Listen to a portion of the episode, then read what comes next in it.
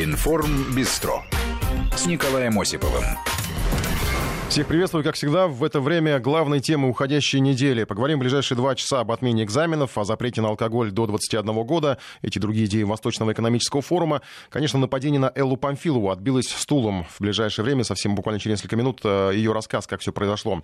Наказание для нарушителей на акциях протеста выносили приговоры на этой неделе. Ну, начало учебного года, самостоятельная жизнь студентов, когда начинать.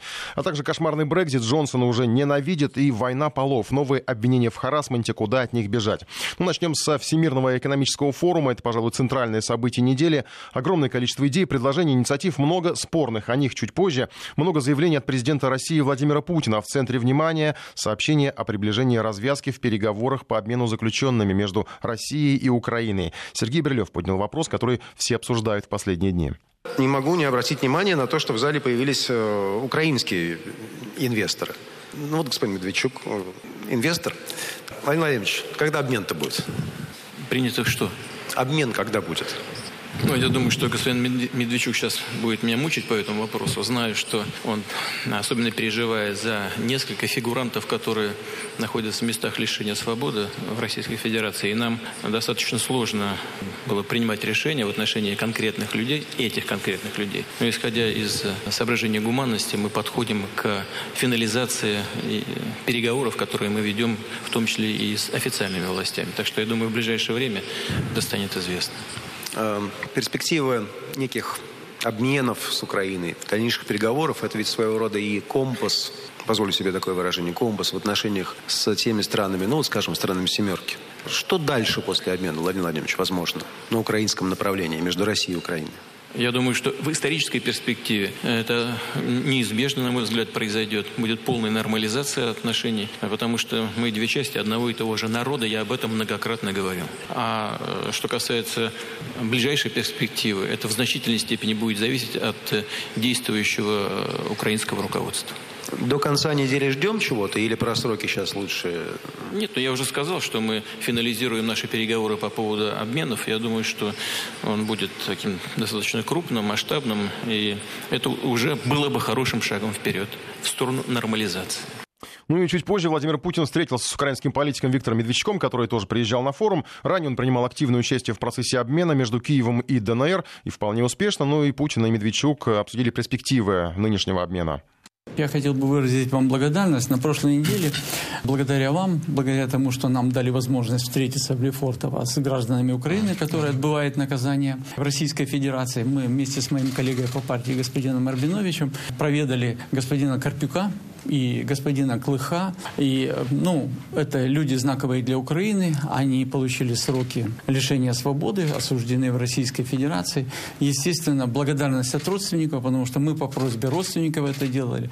Благодарность от них, потому что, ну, они ощутили и не только привет Родины, но и то, что есть внимание, есть те люди, которые вот делают все для того, чтобы они были освобождены. Если такая возможность когда-то появится. Я знаю, что вы занимаетесь занимаетесь этим давно. Собственно, это все знают в течение многих лет. Это такая благородная гуманитарная миссия. И не безуспешная, надо сказать. Поэтому вы безусловно, успешно очень конвертируете наши добрые отношения в конкретные гуманитарные акции, в конкретные дела. Э, думаю, что люди будут об этом помнить. Это святое дело, что называется. Все понятно. Хотя вот по двум этим фигурантам, о которых вы сказали, вы знаете, у нас особая позиция. Да.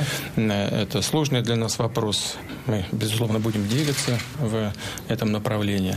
И в ближайшее время, как и договорились с действующей официальной властью э, в Украине, мы совместно объявим о принятых решениях. Огромное спасибо. И в Украине люди ждут, когда вы и президент Зеленский поставите точку в этом вопросе. Ну, мы работаем над этим. Спасибо большое. Ну и говорили еще о ракетных соглашениях, которые были разрушены по инициативе Вашингтона и уничтожили систему международной безопасности. Путин напомнил, что США не ратифицировали договор также о запрещении ядерных испытаний. Говорят о планах по размещению оружия в космосе. Цитирую президента. Представьте, что над головой каждого из нас, а значит и каждого из них, будет постоянно на геостационарной орбите висеть какой-то вид оружия, может быть ядерного. Вот это действительно может глобально изменить ситуацию в сфере безопасности. Но пока наши американские партнеры на все наши предложения в сфере разоружения, сдерживания продолжения гонки вооружений молчат, сказал президент. Вашингтон при этом открыто заявляет о готовности разместить ракеты в Японии. Правда, Синза Абу, он тоже был на форуме, отметил, что официальных предложений на этот счет от США не поступало. Но Россия отслеживает ситуацию. Первые свои ракеты размещать не станет, но к производству оружия, которое ранее попадало под запрет ДРСМД, готово. В беседах на дискуссионных площадках звучало много тем, например, о протестах. Все должно быть в рамках закона, как сами протесты, так и наказания для тех, кто нарушает. Но активисты в первую очередь должны руководствоваться не личными интересами, а интересами страны и людей. Предложение запустить специальную ипотечную программу, по которой молодые семьи смогут брать кредит на покупку квартиры или дома в дальневосточных регионах всего под 2%. Это тоже было озвучено на форуме. Дальний Восток не должен терять, а обретать людей с их энергией, силой и инициативой. И сегодня на встрече с, общ... с, общественниками, с общественниками там тоже было озвучено много проблемных тем. Президент дал пояснение по этой уникальной ипотечной программе. Нам нужно посчитать, сколько это будет стоить, поэтому я сказал, что это на 5 лет. Э, это первое. Второе, э, если вы обратили внимание, это очевидная вещь. 2% э, это в два с лишним раза ниже инфляции. То есть это абсолютно затратное для государства мероприятие. Оно на сегодняшний день, мы можем его распространить только на молодых людей именно Дальнего Востока, имея в виду крайнюю необходимость и заинтересованность государства в том, чтобы здесь сохранять людей, поддерживать молодые семьи, способствовать тому, чтобы здесь у нас был хороший кадровый потенциал. Ну, это базовая основа просто. А на пять лет это вот мы вчера позавчера с министром финансов так договорились, потому что нужно определить посмотреть, как пойдет эта программа, сколько людей мы там получим. И я хочу обратить ваше внимание, что это для бюджета длящиеся так называемые обязательства.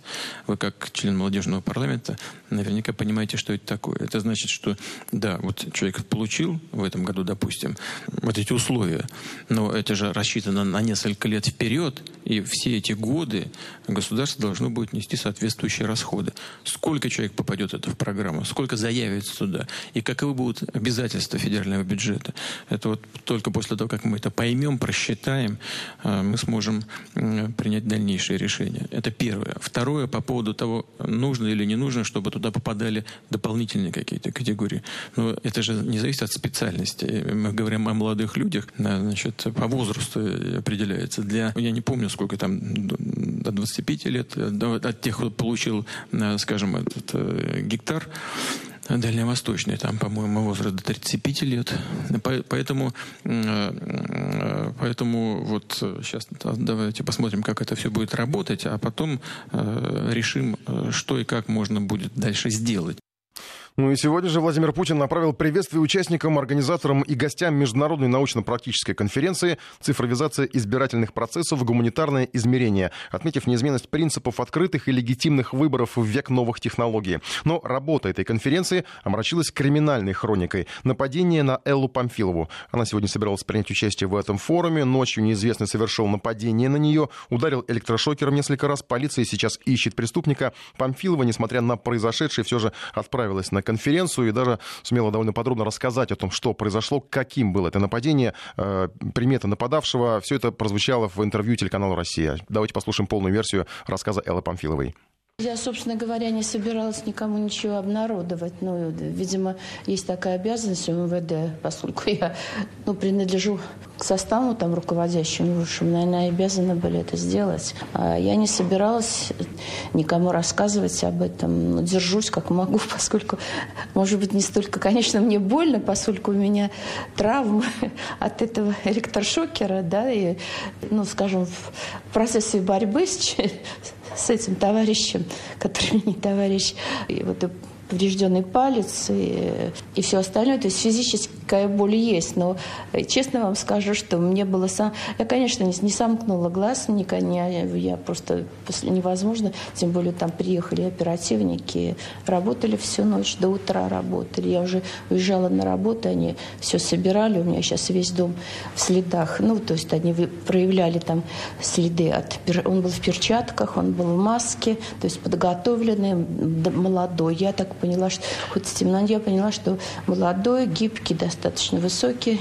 То физически, ладно, бог с ним, это не так страшно, и просто ну, это шок. Вот для меня это шок. Я, поскольку, ну, представьте себе, что вы просыпаетесь в своем доме, да, перед вами стоит какой-то ночью в вашем доме черный человек, который на тебя нападает. В доме ничего не пропало, никакого обграбления не было. Э, и, э, может, не успел. Может, я его напугала, да. Это борьба произошла? Ну, конечно. Я, для меня я пошла кошку свою запускать домой. На нее по ночам бегает по участку, ловит мышек. Я, как обычно, ну, проснулась где-то, да. Думаю, надо пустить свою лужку домой. Пошла ко входу, и вдруг такая темная тень мечется. Я, конечно, в шоке была. Да, он стоял, что вот потом я сообразила, он стоял у щитка с, с электричеством. Может быть, только вот пробрался недолго еще было. И когда он увидел меня в темноте, он, у него такая типа котомка, но в темноте плохо видно было, или потому что у него вот закрыта была эта вся часть. Он схватил ну, вот что-то у него типа котомки. Ну, знаете, как вот в таком шоковом состоянии, трудно что-то вот быстро вытащил. Вот это стало, ну, наверное, я так понимаю, конечно, электрошокер, поскольку это стало вот, он пытался меня раз там 10-15 пытался меня вот это, скажем, его ткнуть, и он искрил вот это вот, трещал, искрил, да, ну, ткнул, вот у меня следы такие серьезные есть, но, видимо, не, не настолько, что я там не вырубил, не, не попал в то место, которое, наверное, не так сильно, но больше даже следы не только там обожженные есть места, но больше типа царапины и синяки, то есть больше, видимо, удара было. Вот. Но я в ответ, естественно, я не растерялась, видимо, вернее, сразу, может быть, испугалась, и потом собралась и стала тоже, в общем, молотить его изо всех сил, как могла. Потом схватила стул, очень громким голосом стала на нее ругаться. Я даже не ожидала, что я так могу громко. И, и, ну, в общем, как-то я вытеснила его. В общем, в конце концов, он убежал под моим натиском. Я даже в себе не подозревала, что я могу в такой ситуации какую-то... Откуда силы взялись, откуда это вот взялась, это вот, ну, я не знаю, как это сказать что я не растерялась, не закричала, не запаниковала, не справилась в угол, а как боец. Схватила тяжелейший стул, тем более мне еще, у меня же рука еще после операции, понимаете. Я даже, я забыла в этот момент, что потом только вот потом боль почувствовала. Со всей своей дурацкой мощи я попыталась с него швырнуть. В общем, он, он длинный, худой, но я поняла, что физически я сильнее, вот понимаете? Или вот в этот момент я так была, что я как-то с ним справилась, что я его, несмотря на все его тыкания вот этим со сверканием вот этой его штуки и удары, которые получала, он от меня тоже получал. Здорово. Я не могу не спросить, буквально несколько дней назад мы с вами разговаривали, вы упоминали об угрозах в свой адрес. Вы как-то это вот связываете? И... Вы знаете, я вот не хочу ничего домышлять. Я живу очень скромно, спокойно. Ну, в том смысле, не, конечно, никакая охрана, ну, и ну, как все нормальные люди жив, живут, и так и я живу.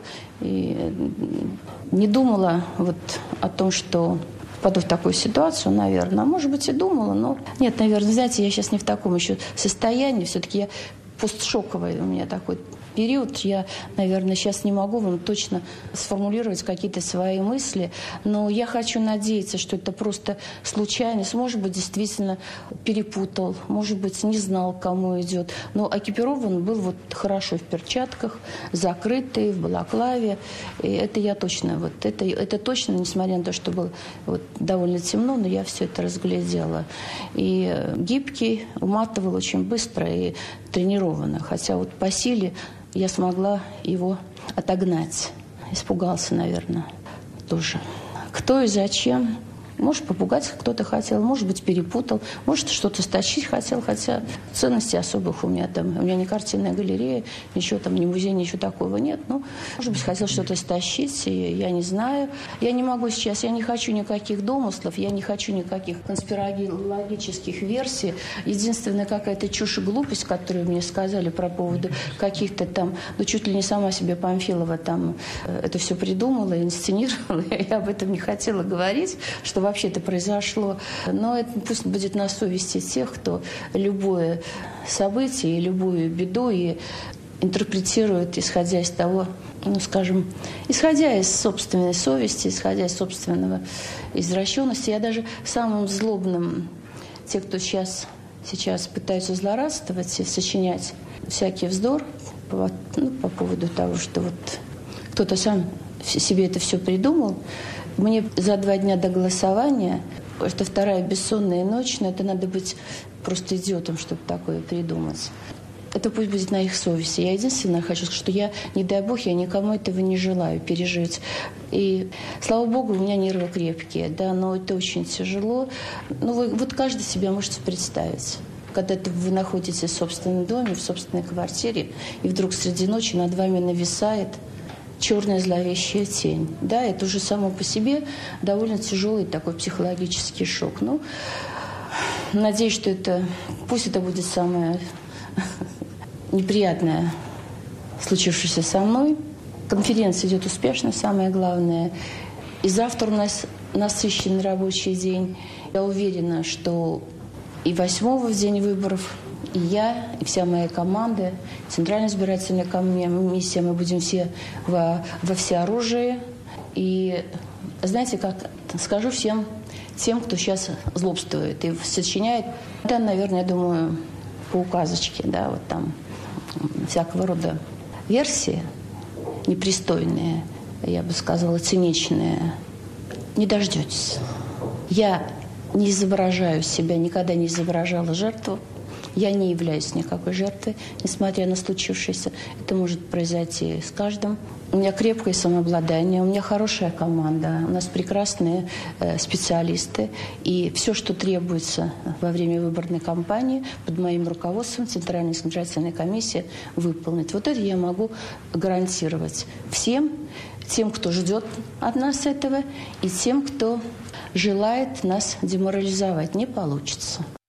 Элла Памфилова, глава Центра сберкома, ее рассказ. Расследование взято на контроль руководством МВД России. Правоохранители рассматривают ограбление в качестве основной версии нападения на дом Эллы Памфиловой. Но при этом нельзя не учитывать все-таки, что преступление совершено в преддверии региональных и, в частности, московских выборов. И на неделе несколько участников протестных акций получили реальные сроки за преступления, совершенные на несанкционированных митингах. Евгения Коваленко приговорили к трем с половиной годам колонии общего режима. Этот человек бросал в полицейского урну. Три года для Ивана Подкопаева он распылил слезы слезоточивый газ в полицейских. При обыске у него нашли арсенал оружия. Кирилл Жуков тоже три года ударил бойца Росгвардии по шлему. Надо отметить, что ряд участников протестов был отпущен. Это э, несколько человек. В их действиях не нашли серьезных правонарушений. Но отдельно стоит напомнить про блогера Синицу, тот самый, что призывал к расправам над детьми полицейских. Самые серьезные обвинения по статье о возбуждении ненависти группе лиц с угрозой применения насилия. Пункт А, часть 2, статья 282 УК РФ. Блогера приговорили к пяти годам колонии общего режима. Синица утверждал, что его его слова вырваны из контекста. У него даже нашлись защитники из блока так называемых либералов. Но факт остается фактом. Он призывал к насилию, и кто-то может на эти призывы отреагировать. Нельзя исключать, что и нападение на Эллу Памфилову могло стать результатом подобной информационной агрессии, которая переросла в агрессию уже физическую. Все это теперь предстоит выяснять полиции, конечно же. Ну, а пока суды выносили приговоры протестным дебаширам и откровенным экстремистам, их идейные кураторы веселились. Это была вечеринка-праздник. Все так называемые либеральные лидеры, включая не несостоявшихся кандидатов, некоторых, конечно, не всех, в депут... э, кандидатов в депутаты, все они слились в экстазе. Видео многие тиражировали в соцсетях, музыка, улыбки, танцы, а ведь это они созидатели процесс протестной агрессии и ее промежуточные бенефициары. И это э, отсидка одних персонажей приносит другим зарубежные гранты, и это действительно повод повеселиться и отметить. Вот только наш коллега Дмитрий Куликов высказал мысль, что не помешало бы и грантоедов привлечь к ответу. Потому что вот эта вся тусня, которая их провоцировала и выводила на несанкционированное действие, вот э, тем, кто вышел и это все сотворил приговоры, а тусня тусила. Вот. И ни слова по отношению к тем людям, которые поддались на их провокации и манипуляции, стали материалом и теперь будут э, нести наказание. Я, кстати, вот опять же нашим законодателям бы Э, обратился. Тут надо доразвивать, доразвивать ответственность. Потому что есть те, кто совершили эти действия, а есть кто подстрекали к неповиновению. И, в принципе, это должна быть такая же статья и такая же ответственность. Потому что эти подстрекатели, вот, которые переплюнули уже э, архетипический образ из нашей истории папа Гапона, да, то есть, получается, Навальный и Соболь, Гапон с матушкой, ну, они как бы, они ни при чем. Они ни при чем рожи довольны, им весело, им хорошо. Но люди сами виноваты, я все понимаю, я их не оправдываю. Но они стали жертвами не законодательство. Потому что законодательство и правоприменение прямо указывает на то, что за такие деяния будет такое наказание.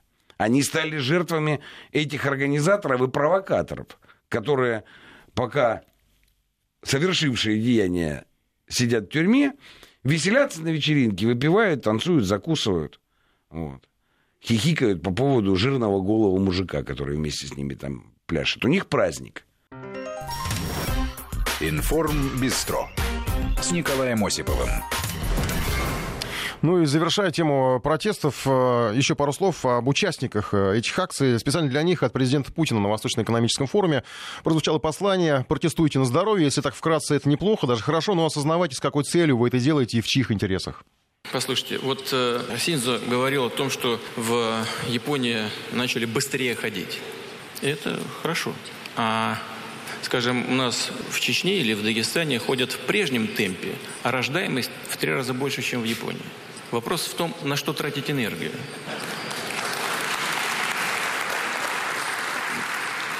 Я исхожу из того, что все мы, а прежде всего молодые люди, должны тратить энергию на такие процессы, которые ведут к созиданию. Когда люди выражают свою точку зрения, в том числе в ходе протестных акций, я уже об этом говорил, я считаю, что они имеют на это право. И иногда э, это и приводит к позитивному результату, потому что встряхивает власть, выстраивает ее в нужном для того, чтобы она эффективнее, нужном направлении, с тем, чтобы она эффективнее решала стоящие перед людьми проблемы. Но действовать нужно именно в позитивном ключе, руководствуясь не своими узкокорыстными, групповыми э, интересами, а интересами страны и людей. И действовать в рамках установленных правил и законов. Вот я всегда придерживался этой точки зрения, придерживаюсь. И практика развития ситуации и событий в мире э, и у наших соседей говорит о том, что это правильный подход. А что касается вашей или не нашей, я убежден, что это люди, которые главным образом разные, конечно, есть, но главным образом все это э, люди, настроенные позитивно, настроенные на то, чтобы страна развивалась, желающие внести свой вклад в ее развитие. И вопрос только в том, чтобы они нашли свое место в жизни. А обязанность власти сделать все для того, чтобы они смогли найти это место свое и смогли приложить максимум своих знаний, таланта для созидательного развития страны. Но молодые люди всегда, они импульсивны, активны, и это хорошо. Повторяю еще раз, важно только, чтобы это все находилось в рамках действующего закона. Но я уверен, что многие из людей, которые занимаются и политической деятельностью, они будут востребованы в будущем и по специальности, и э, в политической области тоже. Значит, знаете, молодых людей довольно легко сбить с толку иной раз. Может, иной раз помягче к ним относиться? В рамках закона. Ко всем одинаково.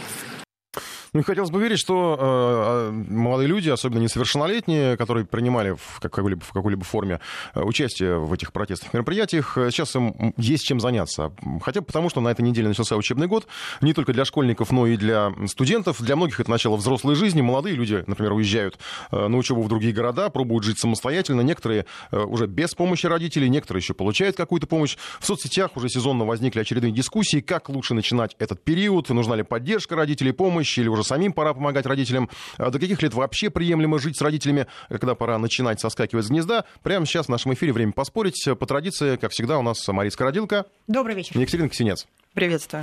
А, я сразу запущу голосование. У нас будет такой много, э, много вариантов, три варианта э, ответов. Надо ли молодым уезжать от родителей? Я вот так поставлю себе вопрос, вернее, вам, нашим слушателям, в нашем приложении. С тремя вариантами. Лучше всем жить вместе, ну, так веселее, в конце концов, крепче, дружнее. И много таких семей нормальных живет вместе. Второй вариант, да, но только при создании своей семьи, то есть вот там девушка вышла замуж или там молодой человек женился, и все, вот тогда пора уже свое гнездо основать. Или третий вариант, э, вырос, пора жить самому, все. Ну, возраст я не указываю, там у всех он может быть разный, э, кто-то там институт закончил, кто-то 18 лет, там все, там до свидания, совершеннолетие есть и пора. Может быть, кто-то до 21 года, когда уже алкоголь разрешат пить. Сейчас вот как раз меня слушатель наш поправляет э, из Новосибирска, что запретят, предполагают запретить алкоголь э, только крепкий для до 21 года. То есть э, как раз вот самое проблемное пиво, вино, легкие напитки, они, в общем, как бы будут доступны. Спасибо за уточнение от нашего слушателя. Но мы сейчас говорим как раз о, о том, когда пора э, соскакивать с гнезда. Да? Кто из вас э, за что Кать, ну я не знаю, ты начнешь или я. Давайте, давайте традиционно, может быть, я начну. Да? Давай, Маш, по традиции с тебя начинаем. А, ну, я, собственно, разделяю точку зрения того, что все-таки мама гудбай, да. Если у тебя, если ты считаешь, что ты уже вырос, а вырос, наверное, тогда, когда ты уже поступаешь в университет, то, наверное, уже стоит покидать родителей и а, пытаться жить собственной жизнью. Я просто тогда просто приведу а, вот в нашем сегодняшнем разговоре собственный пример, потому что мои родители приняли такое решение. То есть, когда... Они тебя выгнали. Ну, они не выгнали, конечно же, но а, они дали... Иди отсюда, пон- девочка, не мешай нам Они жить. дали понять, да. Просто когда я закончила школу, мне было всего 17 лет. То есть не было вот этих вот а, а, стандартных 18. Но я уже поступала в университет. Мне родители сказали, при том, что они могли бы а, мне обеспечить а, неплохую, ну, неплохую жизнь. Они могли бы мне, в случае, если я не поступлю в университет, да, оплатить место платное, да. Но мне родители сказали так. а, Если ты не поступаешь в университет, в какой ты хочешь, понятно, что ты хочешь в хороший университет, хочешь уехать а, из города, хочешь уехать, хочешь уехать, извините, в другой город, а, значит, а, значит, ты должна, а, значит, ты должна брать все, всю ответственность на себя. То есть, если ты не поступаешь, то а, ты идешь работать. То есть, это такой пари. Я э, приняла, приняла эту игру и, собственно, так и случилось. Я не поступила с первого раза, мне не хватило, ну, вот этих вот заветных од- одного балла, как всегда, да, когда ты приезжаешь, и вот у тебя не получается. Я не поступила, а, и я пошла Ну, работать. ты, ты- Год понятно, ты на свой отработала. пример молодец, пошла работать. Я, Я- кстати, предлагаю присоединиться к нашим слушателям. мне Плюс этого- 7 903 170 63 63. Пишите, э, в какую позицию вы занимаете. Надо ли вот так вот выталкивать э, птенца из гнезда, ну, в каком-то не совсем птенца, там, желторотого, да, ну, в общем, неопытного. Ты, понятно, ты на свой пример, э, все, все мы умеем свои это примеры приводить, это будет замечательно. Это, конечно, круто, да. Да. Но давайте все-таки от частного к общему. Надо как-то вот, ты же должна... Ты, вот, Конечно, я должна убедить в том, что все-таки Да. нужно, уха- нужно уезжать. Во-первых, это крутой. э, Давайте все-таки так. Это действительно хороший опыт, потому что ты начинаешь, ты начинаешь а, правильно распределять деньги, ты начинаешь, ты даже умеешь, ты, ты, ты начинаешь, ты учишься копить эти деньги на какое-то большое дело, да? Может быть, Ну, не они, может быть, ты счастье, неправильно. но- Да, это понятное дело. В том-то и дело, что не в деньгах счастье. Тогда ты просто собираешь, у тебя есть, ты уже ты начинаешь работать. Опять же, ты выходишь из, ты уходишь из э, уюта домашнего, да, из-под вот этого вот маминого супа. Ты уходишь уже во взрослую жизнь, да, ты отвечаешь за себя. Ты зарабатываешь. Сколько бы ты ни зарабатывал, но ты распределяешь эти деньги, ты тратишь эти деньги на путешествия, а это мир, это целый мир, ты, ты а, Скажи- можешь не есть, но ты можешь... Так, ну давай останавливаем а, а- Машу, а что, да. а что тебе мешает а, пойти работать и распределять собственные заработанные деньги, а, живя Но с это родителями комфорт, под одной ты крышей? всегда у родителей, можешь одолжить, ты всегда Нет, роди- можешь, роди- можешь. А почему? родители почему ты, бы- уехав, что- можешь одолжить, и многие так и живут, а мама пришли Конечно. денег, или папа Конечно, пришли что ты, денег. а где здесь ответственность? Ответственность за себя, То за есть ты принятие считаешь, что, своих что же решений. ответственность, она отрастает только в том случае, если ты оста- оказываешься в Когда, экстремальных условиях? когда ты сталкиваешься со А сложностями. вам в том-то не и кажется, дело. девочка, что вот, ну, смотри, Маш, ты говоришь, уехать, уехать, уехать, все, самостоятельная жизнь, но ведь большинство э, не... Вот сейчас я поддержу тебя, Кать, наверное, потому что большинство просто пользуются моментом не для того, чтобы начать самостоятельную жизнь, а просто чтобы уйти от контроля, надзора, и также по-прежнему тянуть, мам, пап, помоги, дай там денег, дай, не знаю, там, ну, помоги купить машину, помоги купить квартиру, и многие, кстати, так взрослые и А поступают. самое- Чем это лучше, чем, нежели вот жить, ну, Ничем, на они будут жить дома. Самое интересное, что вот эти вот просьбы о помощи, они даже не осознаются очень часто. То есть человек кажется, что он реально там живет э, отдельно, самостоятельно зарабатывает, сам себя обеспечивает, но при этом вот какие-то мелкие, «Ну, подкинь на то, подкинь на это. А вот меня вот тут я не вписываюсь, там помогите. А, И родители помогают, а человек считает, что ну, это же не какие-то там крупные действительно траты, это же не ему там квартиру снимают, даже если там образование не оплачивают. Так нет, я более того Кажется, скажу, я даже знаю людей, э, не буду сейчас пальцем указывать, но я знаю людей, которые, ну, лет, не знаю, так до 40, до 50, э, были уверены в том, что родители должны. То есть вот Помогать. я уже там взрослый человек, у меня уже есть своя работа, своя семья, но все равно родители должны помогать. Вот это должны, оно мне, если честно, было не очень понятно, потому что, ну, как бы, где, это уже ты в таком возрасте должен как-то помогать родителям. Я Ну, считаю, мы сейчас что- не об этом, Да, как бы, должны, да? да, если мы к личным примерам, я могу привести, там, пример, э, вот, например, моих родителей. Мне тоже было долго непонятно и странно. А, Они говорили, что, конечно, мы должны, мы должны вам помогать, хотя я тоже там, там в 19 лет я перестала жить с родителями. Но он говорит, мы должны помогать детям, потому что, а как? Я говорю, так это я же должна вам помогать. Нет, говорит, ты должна уже своим детям транслировать. Это вот э, Ну, поток, это который как в старая, одну да, сторону старая работает. про там, да, А, ворона, который летел и Старая сказка, через, да, через пропасть, да. Все бабушки и дедушки, да. Но тем не менее, смотри, Кать, ты, тем не менее, ты ушла, да, вот самостоятельной жизнью начала жить, но тем не менее ты поддерживаешь идею вот именно в Я, совместного э, проживания, я считаю, да? что в этом нет ничего плохого, в этом нет ничего стыдного, в Необходимости этом, такой, в этом нет страшного. Если нет. необходимости нет, если, э, если ее действительно нет, если э, так случилось, если все, слава богу, живы, здоровы и готовы... И жилплощадь позволяет, и мы сейчас, жилплощадь кстати, такую, да, идеальную А картинку это просто важно. На самом деле э, картинка идеальная, она может быть и обратной, потому что вот есть страны, в которых э, достаточно во взрослом возрасте, там и в 30, и до 40 лет э, Да, Катя, это живут очень с родителями, именно странах. потому что... Почему именно, бедных? Да ничего именно подобного. потому что- Нет, нет, я слушай, поспорю. В- Словакия, Словения, Хорватия, это из- исключительно из-за экономических причин, экономических, потому что там, там очень сложно Очень, отселиться, очень, сложно арендовать квартиру, э, потому что действительно она стоит как покупка. чуть ли- Китай, да, вот там вообще, в принципе, там все живут огромными какими-то А это э, менталитет, семьями Катя, это, это, это тот же менталитет, Ну, к это которому мы приходим, как и наш славянский менталитет. Но если мы говорим, если мы уже сейчас вот как раз... Сейчас мы прерываемся буквально на несколько секунд и продолжаем. Вести ФМ. Я не знаю, вот мы, вот мы сейчас спорили, я не знаю, я сразу вспоминаются арабские страны, там ставят дом, да, э, во многих арабских странах. И ставят дом. пристраивают. Не то, что пристраивают, там сразу верхний этаж свободным оставляют, чтобы еще семья, она будет еще этажом выше жить, там сразу все Ну, как в сваи, все. европейских странах. В европейских тоже. И в Англии это может быть, и в Германии в той же это может быть, Нет, и в, вот в- как в раз США. Великобритания, Нет, Дания, это- это- они как раз э, самый Катя, молодой Катя, возраст там это не самый молодой э, Можно я сейчас, я просто сейчас Пожалуйста. договорю, просто в том плане, что а, если у тебя больш... если все- у семьи большой дом, и они могу, могут позволить, а, там, не знаю, это, эта площадь может позволить м, а, жить там сразу трем семьям, то это все прекрасно. Это может быть даже в Швеции, которая не любит очень, а, а, чтобы дети жили с родителями. То есть как раз-таки это, это вообще страна-одиночка, когда там чуть ли когда ты выходишь на лестничную площадку, ты все время проверяешь, смотришь, если выходят ли соседи, чтобы, не дай бог, не Маша, ты сказал про личную площадку. Я сразу вспомнил такой вариант. Это те, кто могут себе, конечно, это позволить. Э, Вариант такого условно-раздельного проживания. Когда покупают соседнюю квартиру,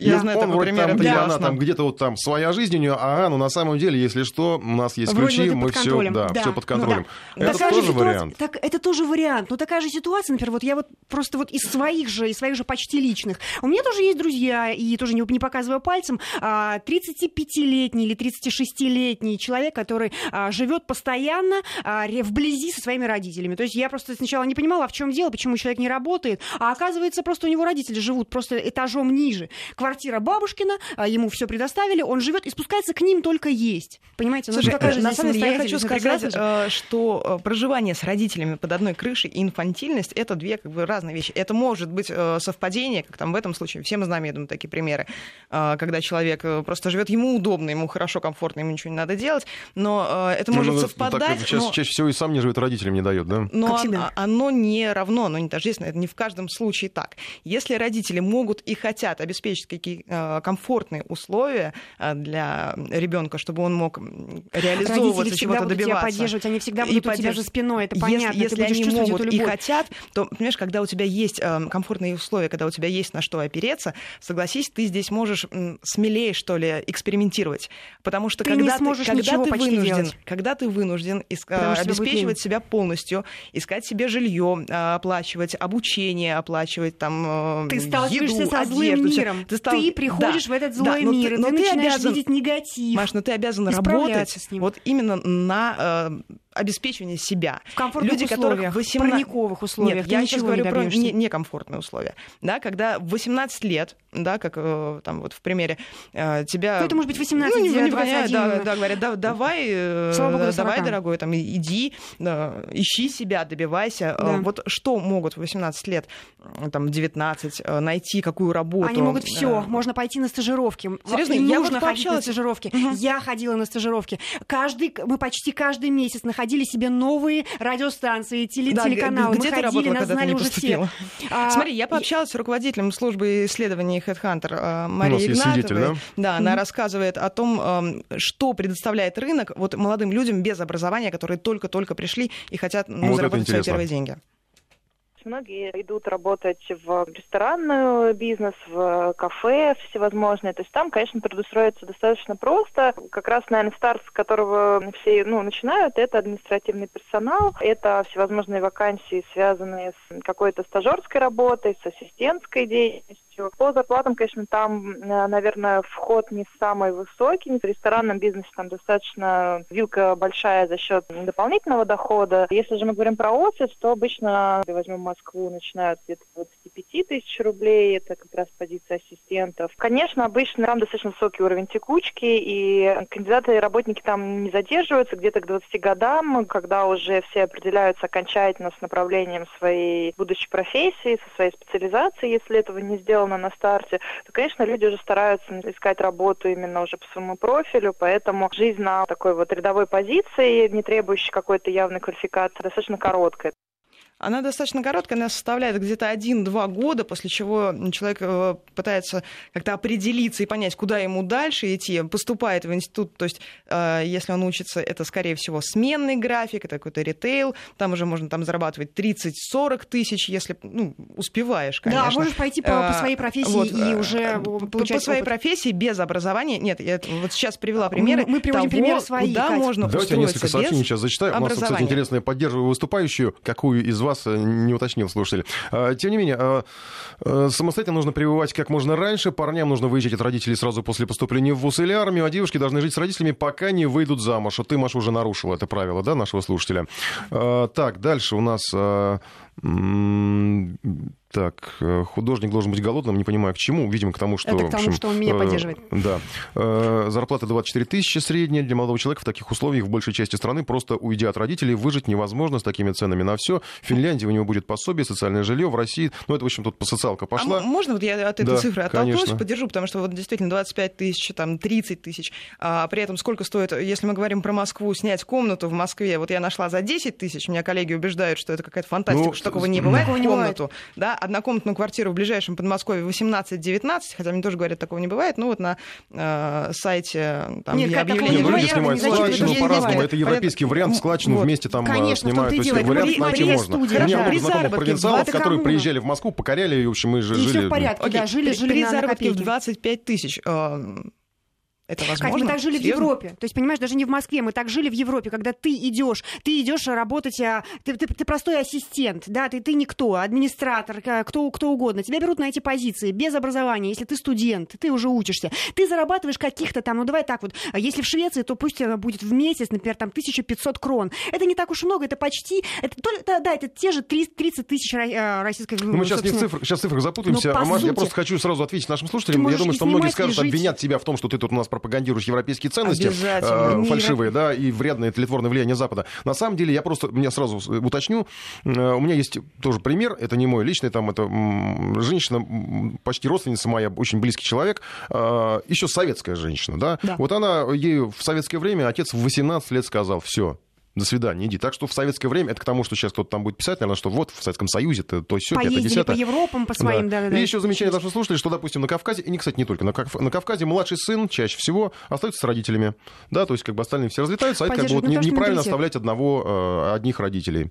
Ну, вот это, кстати, очень важно, потому что э, когда ребенок отселяется, ну, по сути, в подростковом еще возрасте, потому что ну, там, мнение специалистов разделили, что считать там совершеннолетие, зрелость и так далее, да, когда ребенок уходит из семьи довольно рано, живет отдельной своей жизнью, и потом объяснить ему, позвонить и сказать, что э, приезжай, пожалуйста, нужно, я не знаю, Катя, ну, отвезти очень- бабушку к врачу. Он говорит, я не могу, у меня Спорное вебинар, решение. у меня конференция по стартапу, у меня Нет, это, сам- это я могу вызвать спорно. ей такси. Если И тебе, если 20 тебе лет- родители, если тебе Маш, родители в в 20 17 или 18 лет дают такую свободу выбора, например, если ты хочешь, хочешь, пожалуйста, иди, живи где ты хочешь. Мы тебе, поди- конечно же, стартовый капитал тебе дадут, тебя поддержат, тебе снимут комнату, квартиру, а, тебя почти устроят на работу, тебе помогут, да, найти работу. Но потом ты будешь сама, сама работать на свою мечту. Потом ты поступаешь в университет. И это уже круто. Это тебе, это тебе подарок за то, что ты, за то, что ты, не знаю, прошла какую-то школу жизни уже до этого. Но это, опять же, кто как воспользуется этим, э, этой такой свободой. Она может быть для кого-то свободой, для кого-то, наоборот, Ну, может быть, кон- это, ловушкой. конечно, но по сути Абсолютно. родителям, родителям мы ничего,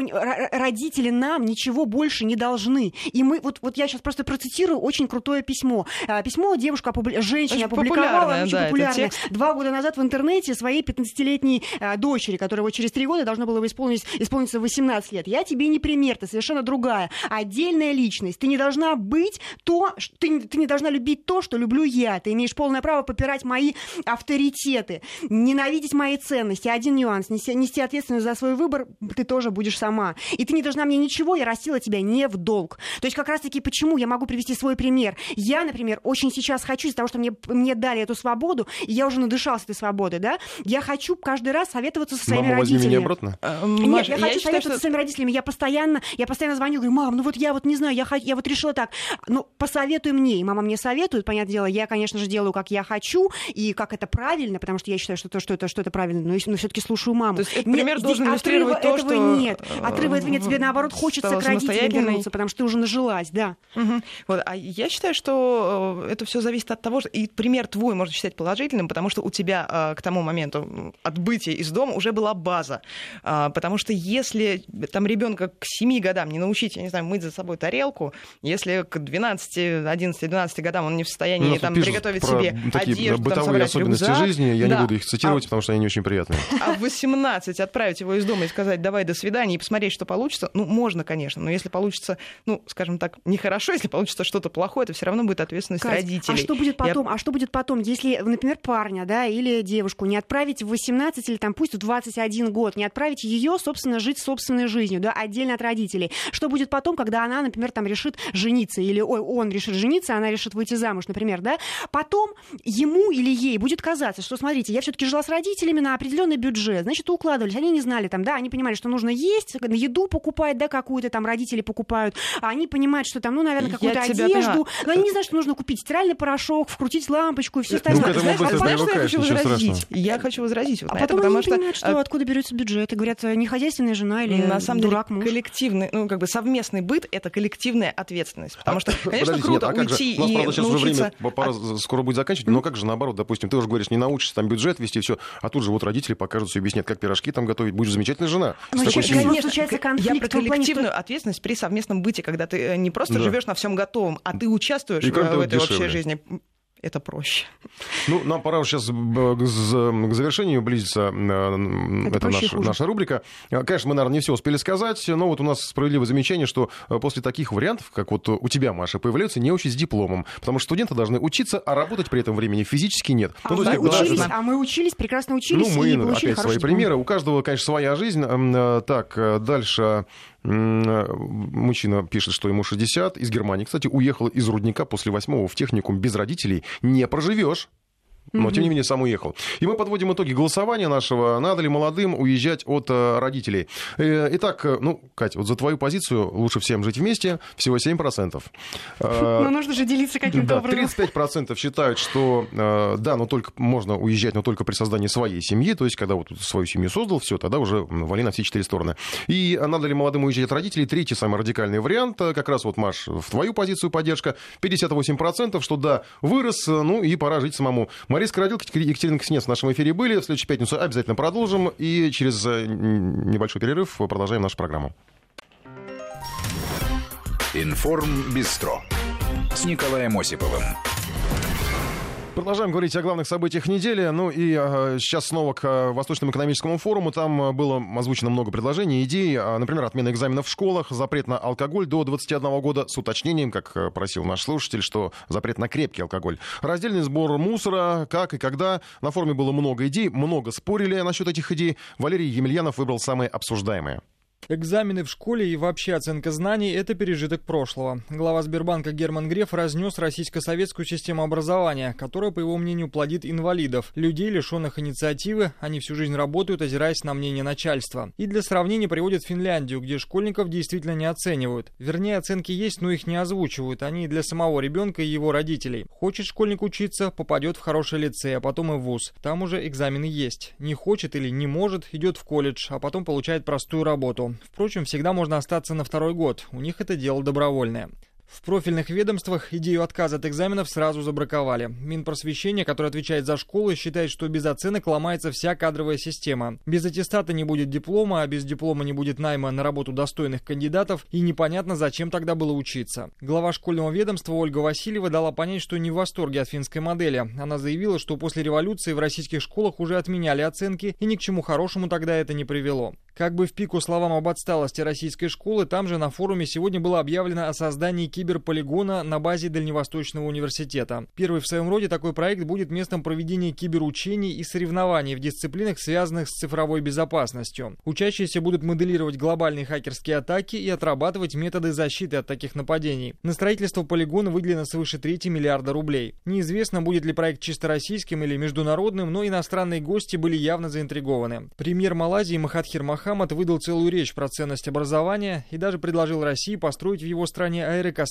университет. Представители бизнеса на форуме тоже много говорили про полезные инновации, иногда довольно причудливые. Так Сбербанк и Макдональдс договорились построить совместные точки обслуживания, общие залы с электронными очередями. Крупнейший банк и гигант фастфуда внезапно обнаружили, что бизнес-процессы у них в целом весьма схожие, поэтому стоит начать обмен технологиями. Искусственный интеллект, большие данные и биометрия прекрасно работают и в выдаче кредитов, и в продаже бургеров. Там же нашлись технологии для создания русского Алиэкспресса. Идея прозвучала от представителей малого бизнеса. Они уверяют, что есть отработанные системы управления грузами, позволяющие быстро доставлять товары массового потребления не только из Китая в Россию, но и наоборот. Это так называемые бондовые зоны, располагаемые вдоль границ, куда беспошлино завозят продукцию и по мере поступления заказов рассылают по адресатам. На форуме говорят, что спрос на русское в Китай колоссальный. Они охотно скупают наши продукты, одежду, аксессуары, но не готовы ждать заказы неделями. Поэтому торгуют всем этим в Китае местные же фирмы, причем нередко контрафактом. По некоторым прогнозам, при правильной организации организации, да еще и с единой онлайн-площадкой на китайском языке, российские фирмы смогут экспортировать в 10 раз больше товаров, чем сейчас.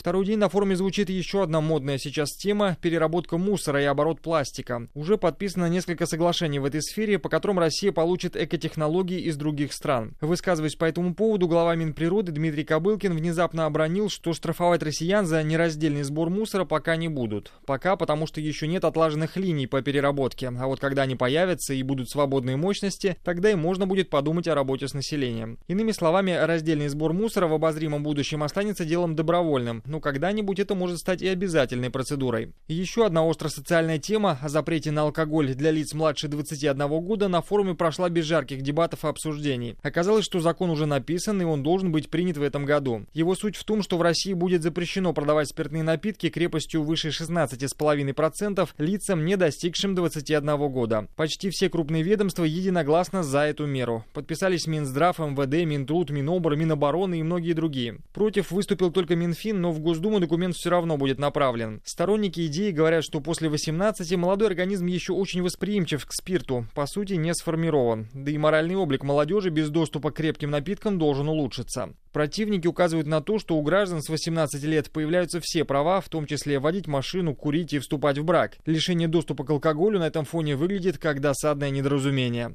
Валерий Мильянов, Вести ФМ. Ну и теперь о событиях на Украине. На неделе Майкл Пенс встретился с Зеленским. Вроде бы обычная встреча, каких было много, когда американские кураторы приезжали с инспекцией и инструкциями к своим украинским вассалам. Но в этот раз интерес Вашингтона был направлен на компанию Sich. И на этой же неделе предприятие обвинили в госизмене. Обвинения прозвучали со стороны спецслужб. Охота на Sich началась давно. Многие присматривались к этому предприятию, которому Киев в свое время, не так давно, перекрыл кислород, запретив сотрудничать с Россией. Что сейчас происходит с этой компанией? Кто ее пытается захватить? Возможно, это так, а может быть и нет. Спросим нашего САПКОРа Владимир Синельников на связи. Владимир, добрый вечер. Добрый вечер. Это что, атака на Мотор Сич? Это выполнение указания американских кураторов. Э, дело в том, что когда китайцы приобрели Motor Stitch, об этом стало известно 24 августа, э, американцы сразу же всполошились, и на Украину практически немедленно приехал Джон Болтон, помощник президента Трампа по национальной безопасности. Причем американцы прямым текстом говорили, что продажа контрольного пакета акций китайцам угрожает национальной безопасности Соединенных Штатов. А в чем здесь проблема? Мотор Сич это один из крупнейших концернов Украины. Даже сейчас, в период экономического спада, там занято 26 тысяч человек. Это, естественно, завод, который был построен еще в советские времена. Его специализация это авиационные и вертолетные двигатели, в том числе и для военных самолетов и вертолетов. До 2014 года э, Россия прошу прощения, а, Россия была главным рынком сбыта для Мотор Сичи. Туда шла и гражданская, и военная продукция, которая использовалась в ВКС России. После 2014 года, естественно, Мотор Сич потеряла рынки сбыта, что привело к э, стремительному ухудшению финансового положения. Китайцы приобрели Мотор Сич совершенно очевидно для того, чтобы получить э, доступ к этим технологиям, хотя это технологии, которые создавались еще в советские времена, э, но в принципе они еще сохраняют свою эффективность. И американцы сполошились, что э, доступ к этим технологиям резко усилит военный потенциал Китая, что им невыгодно, и, как они прямым текстом заявляли, повторюсь, это угрожает их национальной безопасности. И э, на самом высоком уровне э, официальному Киеву начали выкручивать руки, доказывая, что он не имеет права это делать. Э, и вдруг оказалось, после э, переговоров с Майклом Пенсом и Джоном Болтоном, что, оказывается, там якобы имела место государственная измена, как считает служба безопасности Украины Украины, во всяком случае, по этой статье расследуется уголовное дело. А, причем а, измена состоит как раз в том, что они хотели разрушить Мотор Сич. А, якобы руководство этой компании. А, совершенно очевидно, что э, службу безопасности Украины просто натравили на руководство Моторсич для того, чтобы оказать на них давление и добиться признания контракта недействительным. То есть можно считать, что американское давление победило, причем очень легко и очень быстро, и Моторсич так или иначе, но этот э, контракт о ее продаже будет аннулирован. А, повод найти нетрудно. Придерутся к чему-то. Кстати, например, вероятнее всего антимонопольный комитет Украины Украины найдет какие-то несоответствия э, антимонопольному законодательству Украины, он имеет право наложить в этом случае вето на контракт по продаже контрольного пакета акций. А, так что мы видим очередной пример того, что американцы обращаются с Украиной как своей колонии, что всего-навсего отражает те реалии, которые имеют место быть. Ну, я еще отмечу, что тут интересно, что Украина стала территорией э, американо-китайской торговой войны, по сути, получается. Э, Владимир, я хотел уточнить, а вот с 2014 года запрещено торговать с Россией, продавать эти двигатели, да, комплектующие. А кому тогда с 2014 года продавали? Это вообще ничего не производили, не продавали? А, нет, э, что-то производили, хотя объемы производства, конечно, сократились. Дело в том, что есть, во-первых, э, техника э, российского и, и даже еще советского производства, которая используется во многих странах, и вертолетная, и авиационная, и они производили комплектующие двигатели для этой техники. Кроме того, в ряде стран Восточной Европы на вооружении есть еще советские самолеты, поставленные тогда, до 91 года, опять-таки, они тоже нуждаются и в профилактических работах, и в ремонте двигателей, и в новых двигателей. То есть рынок сбыта был, но, естественно, он был абсолютно несопоставим с тем, что было до 2014 года.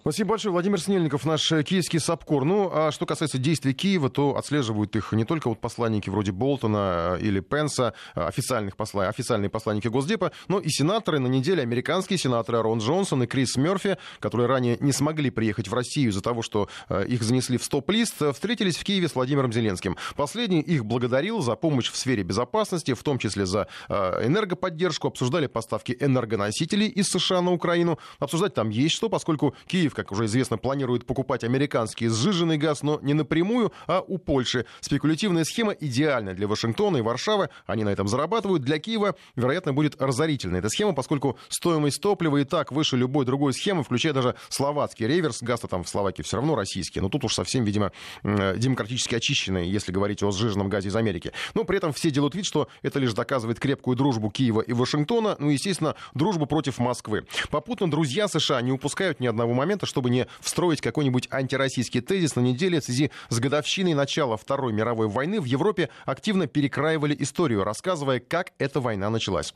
В Болгарии внезапно призвали перестать считать борьбу советского народа с нацизмом освобождением Восточной Европы. Соответствующий текст был опубликован на сайте болгарского дипломатического ведомства. Цитирую, не отрицая вклада СССР в разгром нацизма в Европе, мы не должны закрывать глаза на тот факт, что советская армия принесла народам Центральной и Восточной Европы Европы, полувековые репрессии, деформированное экономическое развитие и оторванность от процессов в развитых европейских странах. Конец цитата. Это сообщение болгарских дипломатов. Ну, представители российского посольства в Болгарии, э, которые участвовали в организации выставки, посвященной э, освобождению Восточной Европы, заявили, что обескуражены подобными высказываниями. Э, эта выставка стало дополнительным раздражителем для болгарского МИДа. Там, более того, обвинили российскую сторону в том, что, организуя подобную экспозицию, Россия вмешивается во внутренние дела Болгарии. Но на самом деле речь идет э, уже не о не первой попытке искажения истории, и ни одна Болгария грешит такими деяниями. Польша отметила годовщину начала войны в узком кругу натовских друзей, так, словно Россия и не принимала участие в той войне. В МИДе этот междусобойчик назвали мракобесием. В МИДе России, конечно же. Ну, впрочем, стоит признать, что далеко не вся Европа разделяет эти анти антироссийские и антиисторические посиделки, в Чехии, например, появились публикации, напоминающие, как Польша и нацистская Германия делили Чехословакию в 30-х годах прошлого века, подписав Мюнхенское соглашение. Впрочем, европейские русофобы предпочитают вести отчет истории все-таки с пакта Молотова-Риббентропа. Так, словно ни у кого из европейских держав и не было теплой и крепкой дружбы с Гитлером. Ну а болгарские дипломаты, вбросив призыв, анти антиисторический призыв, э, разумеется, не стали вспоминать о том, что Болгария все-таки воевала на стороне Гитлера в ту войне, в в ту войну. Э, пусть и ограниченно, конечно, Гитлер даже отказывался посылать болгарскую армию на Восточный фронт, опасаясь прорусских настроений, но политически страна была на стороне нацизма. Сейчас еще о международных событиях, европейских, в частности, западные СМИ, э, кажется, ностальгируют по Терези Мэй. Теперь Джонсон получил статус худшего британского премьера. Все, конечно же, из-за Брекзита. Он вступил в войну с парламентом. Кажется, как говорят, угодил в ловушку. Сейчас у нас Елена Балаева из Лондона на связи. Лен, добрый вечер. Здравствуйте, Николай. Ну вот я сегодня с утра смотрел заголовки CNN, и там действительно, конечно, CNN все-таки такое, ну, над, над, над британской СМИ, да, международные, но тем не менее много посвящает теме Брекзита. И там заголовок был, что э, кто бы мог подумать, э, ну так в вольном переводе, что есть премьер еще худший, чем Тереза Мэй. Ну, естественно, с намеком на Джонсона. Что, неужели ностальгия где-то проскальзывает? А, я помню еще, когда Тереза Мэй, ее пытались в отставку отправить, и э, возник призрак Бориса Джонсона, все говорили, вот еще поплачут, когда Борис Джонсон придет. И вот сейчас кто-то, тот же самый человек, который отписал, говорит, ну все, теперь плачем. Действительно так случилось. Ну, что, а, что с ним не так? Объясни нам. А, Борис Джонсон, э, он так рьяно взялся за вот эту идею 31 октября вывести э, в Великобританию из Евросоюза, но вот это из той э, серии «Заставь дурака Богу молиться», он лоб себе разживет. Вот именно это и случилось. И даже уже те, кто говорил, давайте выйдем из Евросоюза, точно те, кто за Брекзит консерваторы, они сейчас говорят, Борис Джонсон, ну ты как бы остановись, но если уже вообще для того, чтобы выйти из Евросоюза, приходится просто просто э, поставить крест на э, всех британских институтах, э, приходится закрывать парламент. Не надо такой кровью выходить из Евросоюза, можно подождать и вообще договориться. Но мне, на самом деле, Коль, больше всего понравилась сценка, которая вчера была. Борис Джонсон поехал в Северный Йоркшир. Это, кстати, этот регион голосовал за выход из Евросоюза на референдуме. И вот по улице шел, к нему подошел такой здоровяк дядька, коляску с ребенком вез. И э, он на Бориса Джонсона буквально словесно напал, сказал, э, э, не то что сказал, а начал его упрекать, ты что вообще здесь делаешь, ты должен быть в Брюсселе, договариваться, ты обещал, что ты Великобританию выведешь, так вот, что ты вот в нашем городе забыл, ты что не работаешь, пять недель, никаких результатов не вижу. У Бориса Джонсона просто челюсть отвалилась, он замолчал, обычно он как-то скоро так находится, что находит, что ответить, но здесь он ничему, ничего не мог сказать, и вот явно он просто теряет баллы даже в глазах тех, кто а, за него голосовал, потому что все понимают, что гибкости ему не хватает, он еще не дорос до этой должности а, быть премьер-министром Великобритании. Он а, сейчас а, в Шотландии на пути к, в замок Балморал, там королева, как обычно, проводит конец а, лета, начало осени, должен был быть очень долгий, а, ну как долгий, ну при, приличный визит на два выходных, вот вечер пятницы, но теперь из-за э, этого противостояния, в которое попал премьер-министр и э, Палата общин и Палата лордов, вообще э, весь Вестминстер, Борису Джонсону пришлось сократить этот визит. Он сегодня только отужит, отужинает с королевой. Наверное, несколько фраз о Брексите будет все-таки озвучено, хотя известно, что вот на таком уровне в высоком обществе Великобритании предпочитают таких тем вообще не касаться, когда речь идет о, о, о, в разговорах с королевой. Но э, Борис Джонсон сегодня вернется, завтра, вернее, вернется в Лондон, попытается что-то сделать, но сегодня э, уже вот вслед за тем, Он как пытается переизбрать парламент, я так понимаю. А он попытается, не получится, потому что сегодня, э, вот буквально там 20 минут назад из Палаты лордов пришло сообщение, что э, они одобрили законопроект, э, запрещающий жесткий Брекзит 31 октября. Теперь эта бумага пойдет как раз в Шотландию на подпись королеве, превратится в закон. В понедельник, это последний день работы парламента перед э, пятинедельными э, вынужденными каникулами, которые как раз и Борис Джонсон устроил парламенту, пытаясь его заткнуть.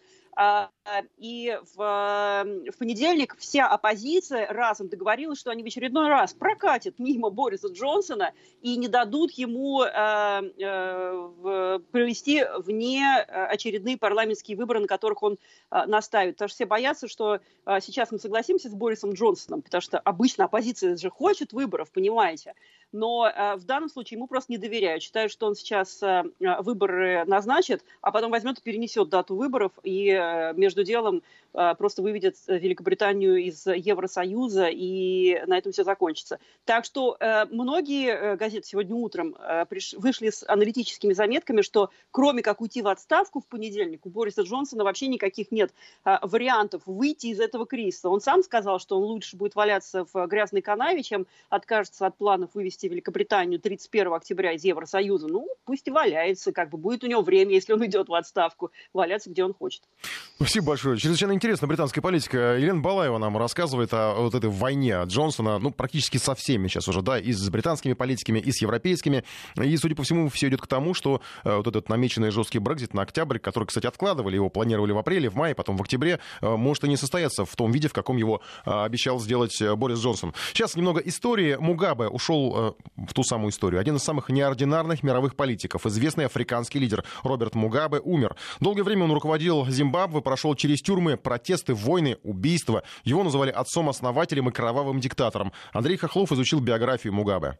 Роберт Мугабе родился в Южной Родезии. Регион тогда был частью английских колоний. Там он окончил школу Гарфилда Тода, затем отучился в университете для чернокожих Форт Харре в ЮАР. Получил там степень бакалавра искусств. Решил стать учителем. В колледже Святой Марии в Гане ему доверили вести уроки для младших классов. Но проработал там недолго, всего два года. Побывав в отпуске у себя на родине, попал в освободительное движение за расовое равноправие. Тут же вступил в Демократическую партию секретарем по информации и печати. Через Через год партия была объявлена вне закона, после чего ее переименовали в Союз африканского народа Зимбабве. Возглавлял организацию Джошуа Энкоба. Из-за разногласий с ним Мугабе решил создать свою партию. Назвал ее Африканский национальный союз Зимбабве. Провозгласил себя ее генеральным секретарем. После участия в протестных митингах в столице Родезии угодил в тюрьму Харари. Впоследствии он часто вспоминал об издевательствах и пытках, которым его подвергали долгие 11 лет. Особенно он затаил обиду за то, что его не пустили на похороны трехлетнего сына, который погиб от энцефалита. Но сидеть сложа руки за решеткой в силу своего характера не мог. Там он учился. Умудрился заочно получить еще четыре диплома о высшем образовании. Два по юриспруденции, магистра экономики и бакалавра управления. Такому могли тогда позавидовать все африканские политические лидеры. Освободившись, он уехал в Мозамбик и снова включился в борьбу за свободу. Организовывал отряды повстанцев, которые потом переправлял в Родезию. Там они убивали всех, у у кого был белый цвет кожи. Расправлялись не только с солдатами, но и с фермерами. С ними темнокожие сподвижники Мугабе действовали с особой жестокостью. В случае победы их земли обещали отдать им. В 1976 году Мугабе решил объединиться с партией Джошуа Энкоба. Объединение назвали Патриотическим фронтом. После распри в руководстве Мугабе стал вождем партии. Теперь не будет никаких споров между черными и белыми. И не будет мести, ведь все вы один народ. С этих слов он начал свое первое теле обращения. И правда, мстить белокожим он не стал. Даже наоборот, белые фермеры получили льготы на кредиты, а цены на закупку их продукции повысили. Засветившись на международной арене, Мугабе понравился западным странам. Их любовь выражалась в финансовой помощи молодому государству. Благодаря ей в Зимбабве появились дороги и инфраструктура, развивались здравоохранение и образование. Но есть и другая сторона медали. Параллельно с этим в стране происходил настоящий террор. Теперь пройти чистку предстояло темнокожему населению. Политическим противником для Мугабе был его давний знакомый Джошуа Энкоба. Он был представителем народности Метабели, которая постоянно была в меньшинстве. Энкоба обвинили в организации переворота и заговора и прогнали из страны. А районы, где проживали Метабели, были блокированы. При помощи спецбригад там Мугабе искал соратников своего политического оппонента. Но во время чистки никто толком и не разбирался, кто за какую партию голосовал. Убивали и арестовывали всех без разбору. Вскоре в отрезанных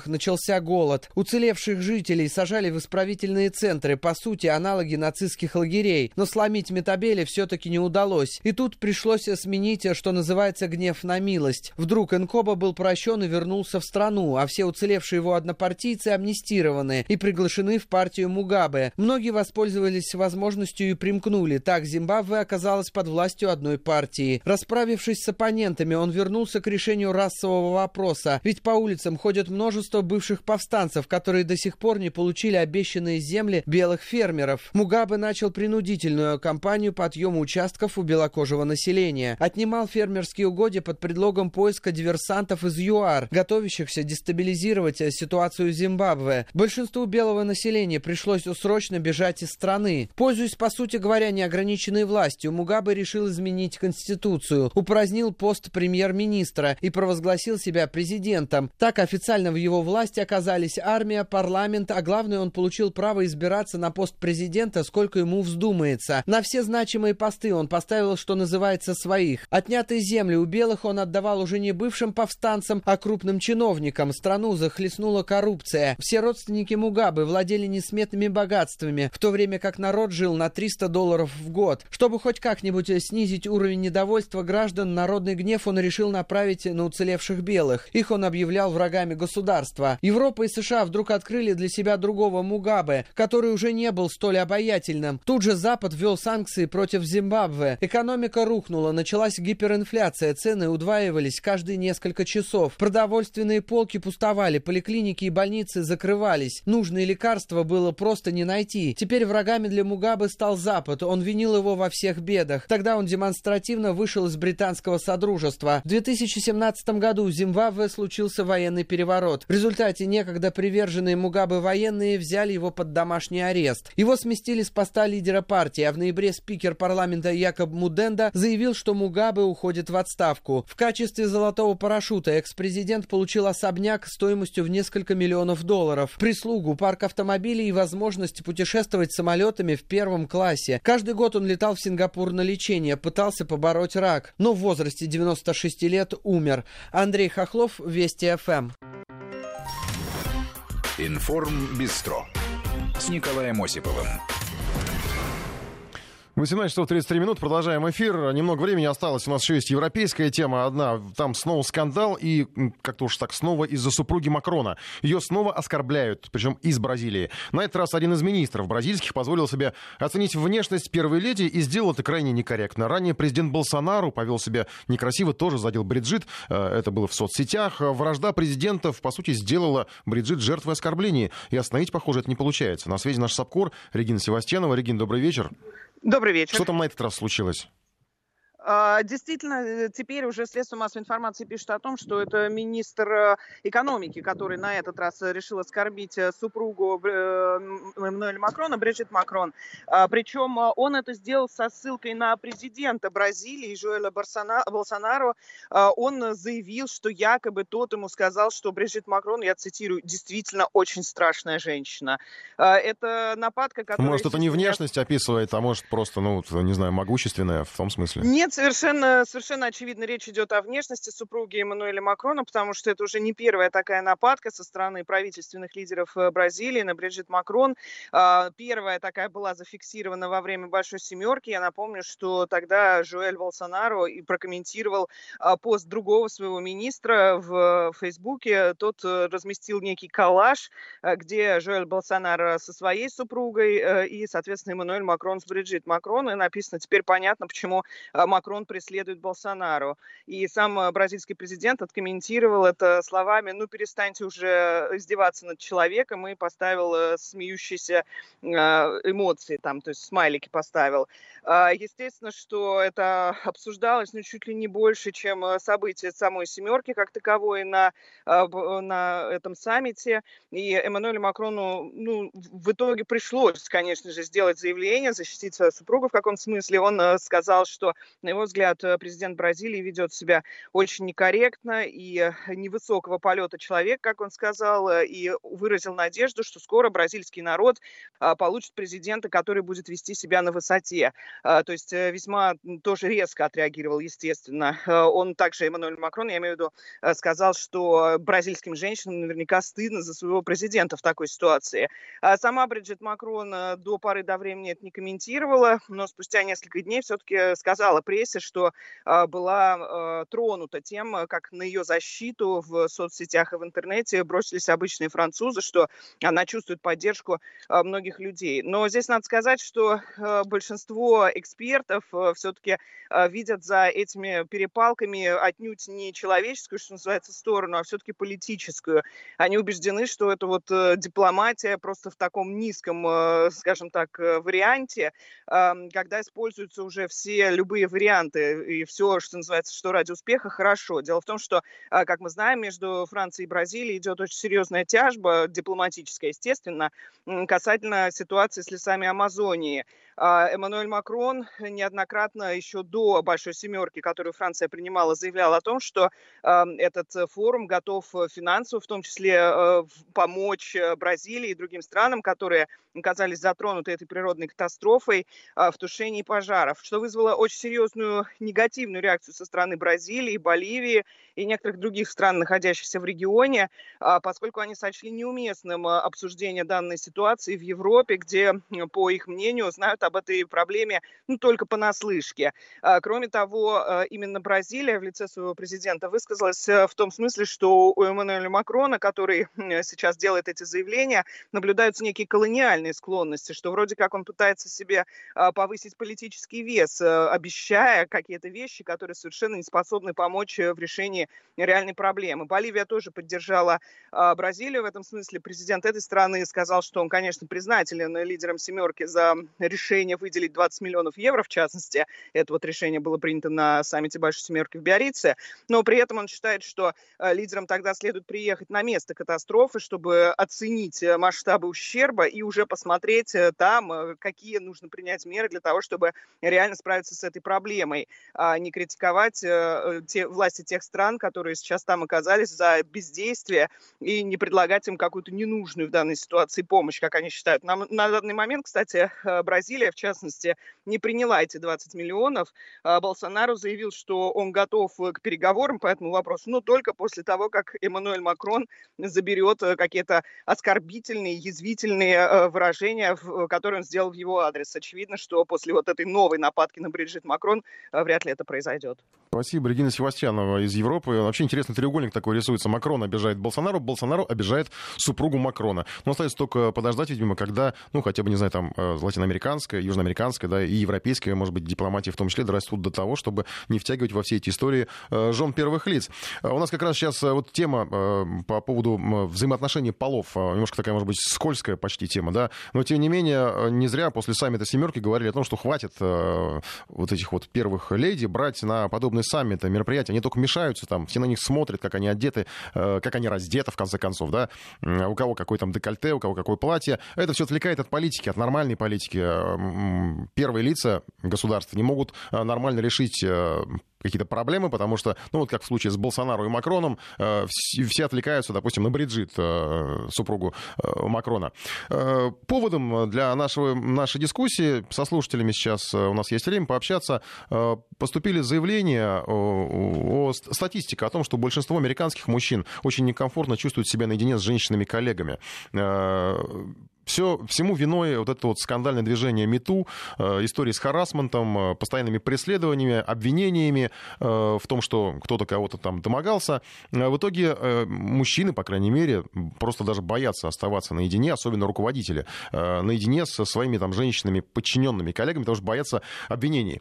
Э, 232-1559, э, код Москвы 495, давайте обсудим это в нашем эфире, у нас есть время для этого. И плюс 7 903 170 63 63. Для вас существует такая проблема? Вы э, обращайте внимание на пол коллег, э, пол не в смысле там пол потолок, а пол именно половую принадлежность коллег, э, влияет ли как-то это на ваше поведение на работе? Я предлагаю даже опрос э, в нашем приложении.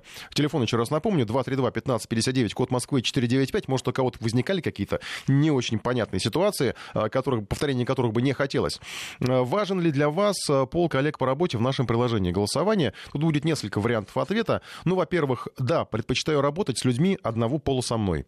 Э, Это как бы вот, э, может быть, в, в силу того, что вы тоже опасаетесь, э, что станете жертвой там, обвинений в харасменте, или наоборот, боитесь стать жертвой харасмента так просто спокойнее. Или второй вариант, предпочитаю работать с противоположным полом. Ну вот хочется, нравится кому-то, да, там, может быть, женщине нравится работать в компании мужчин, или наоборот, мужчине в компании женщин.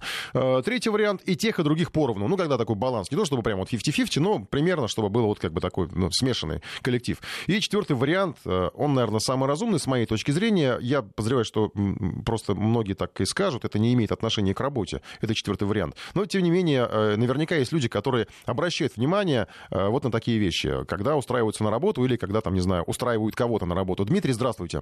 А, Добрый вечер. А, Вот с некоторых пор, ну, наверное, не с некоторых пор, а лет 15 назад уже начал обращать на это внимание, то есть на, скажем так, половое, там, мальчик, мужчина или женщина. То есть это было связано именно непосредственно, а, скажем так, с опытом работы руководящей, когда мне нужно было уволить человека, вот, он, ну, несколько был, не то чтобы некомпетентен, абсолютно некомпетентен, но с, с большими амбициями, вот.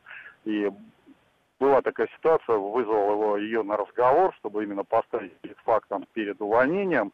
Но после говорится, разговора данный человек начал, как говорится, действовать в стиле мету.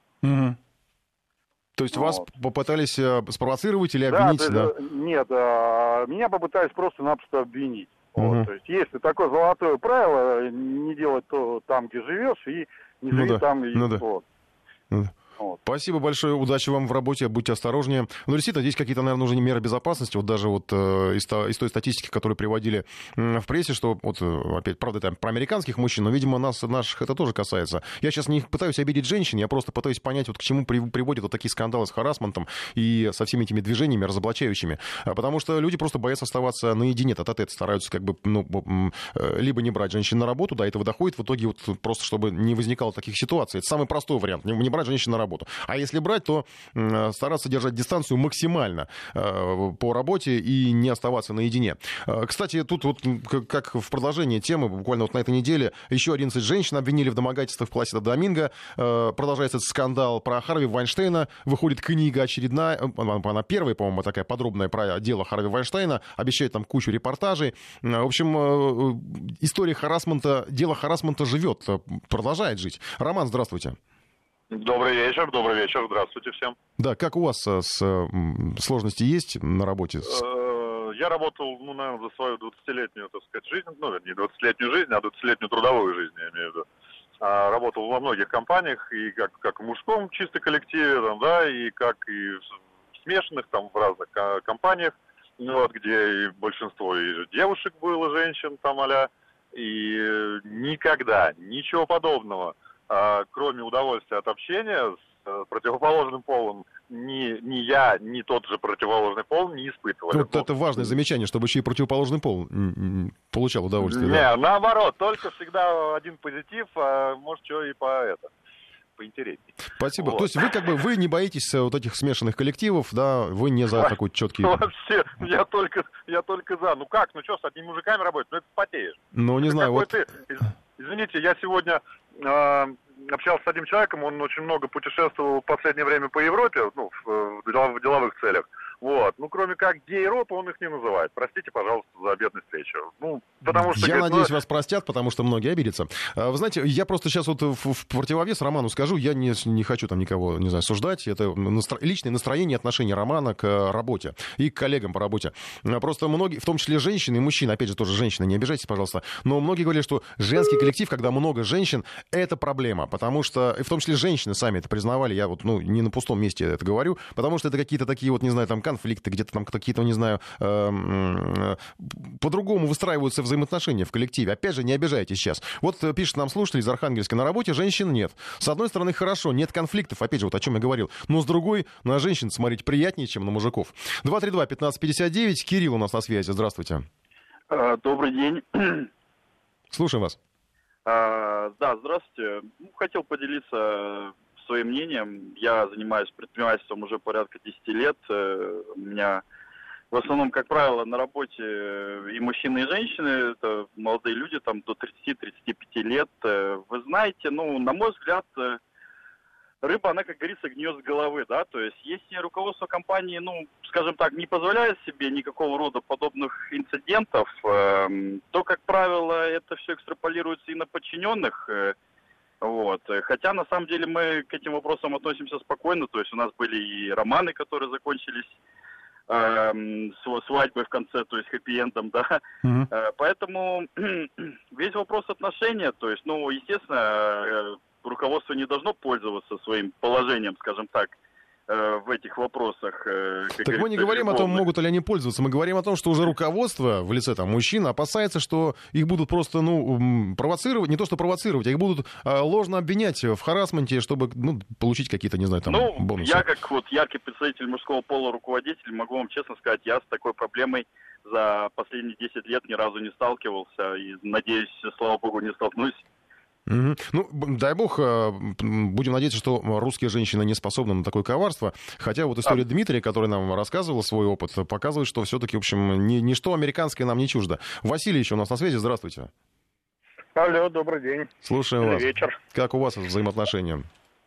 А, Вы знаете, я как бы бывший военнослужащий, сейчас нахожусь в отставке, э, служил в офицерской должности в войсках связи, где очень, в принципе, много военнослужащих женщин. Вот у меня в подчинении конкретно было порядка э, 30 военнослужащих женщин, э, к которым я был прямой э, начальник. И сами понимаете, во время службы э, в армии бывают всякие ситуации, и выезды на учения, и, соответственно, там проживание в каких-то, э, допустим, не совсем э, подготовленных для нормальной там, э, как бы в отношении гражданской жизни помещениях, там все прочее, и проверки какие-то бывают, там до- досмотры определенные военнослужащих, в том числе подчиненных там.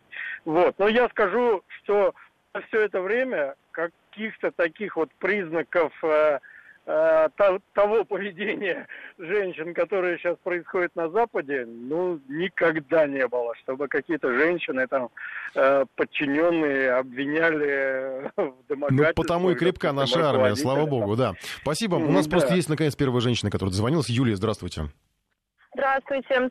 Тоже хочу присоединиться к вашей э, обсуждению. С удовольствием, Ну, потому что вы первая женщина, высказываются. Вот решила Да, я спасибо, слушаем. Да, своим опытом. Работала я и в женском коллективе, и в мужском коллективе. А, хочу сказать, ну вот по себе, что с мужчинами работать гораздо приятнее. Приятнее в плане того, что э, э, больше обсуждений по работе идет, чем обсуждений вот просто каких-то ну левых тем, там не знаю, обсуждений каких-то там платьев, косметики там и прочего. Вот, с Мгм. мужчинами работать интереснее. А по поводу э, тех э, ситуаций, что сейчас происходит э, э, по новостям, да, передают, что там кто-то кого-то домогаются, но я не понимаю, женщины что, амебы или, я не знаю, американцы вообще параноики, что на них вечно кто-то не так смотрит, э, э, не, не так обсуждает, домогается и прочее. Ну, Мгм. это вот такое мое мнение. Ну, вот амеба не амеба, да. Ну, спа- спасибо вам огромный звонок, Юлия. От приемной дочь Вуди Алина ответила на заявление Скарлетт Йоханссон, которая заступилась э, за отца э, Вуди Аллена, его тоже обвиняли в харасменте, и заявила, что предстоит актрисе, то есть Йоханссон, пройти долгий путь, прежде чем она поймет проблему Аллена, которого она считает чемпионом. То есть там все это вот мусолят, продолжают, и, э, ну, я не знаю, правильно ли я скажу, но, кажется, уже там самых таких матерых мужиков по углам разогнали уже дамы-то. Сергей, здравствуйте. Здравствуйте. Вы знаете, не совсем соглашусь с предыдущими э, мужчинами по одной простой причине. Ну, вполне возможно, что э, в небольших городах нашей огромной страны такой проблемы и не существует. Но в крупных мегаполисах, э, типа Москвы, Санкт-Петербурга, скажем так, и в городах, которые подтягиваются к ним, э, к большому сожалению, молодые женщины начинают все больше и больше этим злоупотреблять. Угу. Наслушавшись э, телевидения, средств массовой информации, начитавшись всего этого в интернете, они пытаются себе добыть вот такую дешевую популярность, э, вот такими методами. К сожалению, с такими вещами мне приходилось уже сталкиваться. Спасибо большое. Будьте осторожнее. Э, важен ли вас для, для вас пол коллег по работе? Э, итоги опроса. Сейчас подвожу. 9% э, да, предпочитаю работать с людьми одного пола со мной. 9% прям поровну. Предпочитаю работать с противоположным полом. 13% и тех, и других поровну. Ну и 70% предсказуемое большинство это не имеет отношения к работе. Сейчас еще напоследок такая уже тема почти фантастическая. Лохнесское чудовище, как говорят, оказалось угрюм. Ученые утверждают, что раскрыли тайну многих десятилетий, даже веков. Никаких динозавров драконов, плавающих монстров в озере нет. Это просто очень большой угорь. Там их, оказывается, много. Охоту на чудовище можно прекращать или все же нет. Интересен еще один опрос небольшой в нашем приложении. Несси не существует. Выдумки его нет, вы считаете? Или вранье оно есть? А почему э, Несси все-таки хотят уже окончательно признать э, фантастикой, выяснял Александр Санжиев. Существо с массивным туловищем и длинной шеей, чем-то отдаленно напоминающее динозавра, вновь герой новостей. На этот раз не премьера книги или фильма, а научное изыскание. Залахнесское чудовище могли принимать большого угря. Для того, чтобы прийти к такому выводу, международная команда исследователей изучила 250 проб воды из разных участков озера и установила, что во всех образцах находится большое количество фрагментов ДНК угря, а этот вид рыб может достигать в длину двух метров.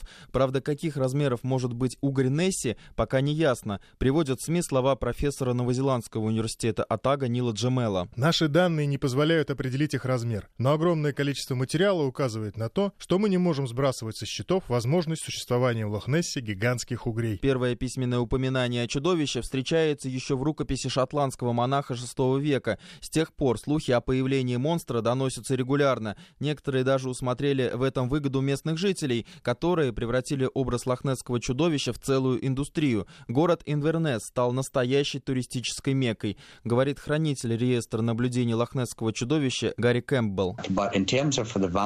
Если говорить об экономическом значении Несси для местного населения, то в городскую казну чудовище приносит порядка 30 миллионов фунтов или 40 миллионов долларов. В местный замок ежегодно приезжает от 300 до 400 тысяч туристов, а крупнейшая лодочная компания обслуживает порядка 200 тысяч человек. Это весьма серьезная цифра, особенно учитывая, что большая часть гостей приезжает сюда в летний период. Официальная наука так и не признала существование лохнесского чудовища, однако любители экзотики уверены, что не все явления объяснимы говорит криптозоолог Николай Непомнящий. Не могли они все исчезнуть просто от каких-то явлений природы, погубивших там их там, и мамонтов в другое время. Что-то доживало, доходило и просто ушло под землю, под воду, чтобы от агрессивной человеческой среды немножко там как-то уберечь и спастись.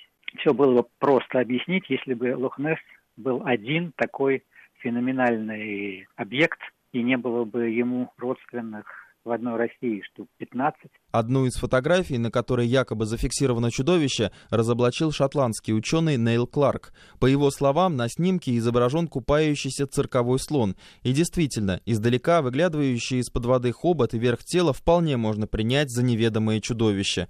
Но пока официальный статус лохнесского феномена не определен, загадки продолжают порождать фантазии. Психологи говорят, человек так устроен, склонен преувеличивать, поэтому вовсе не исключено, что героем легенд момент мог стать угорь. Александр Санжиев, Вести ФМ. Ну и вот э, итог голосования. Угорь там не угорь, а лохнесское чудовище, не лохнесское. Итоги голосования в нашем приложении. Несси не существует, спросил я вас. 82% выдумки говорят, его нет.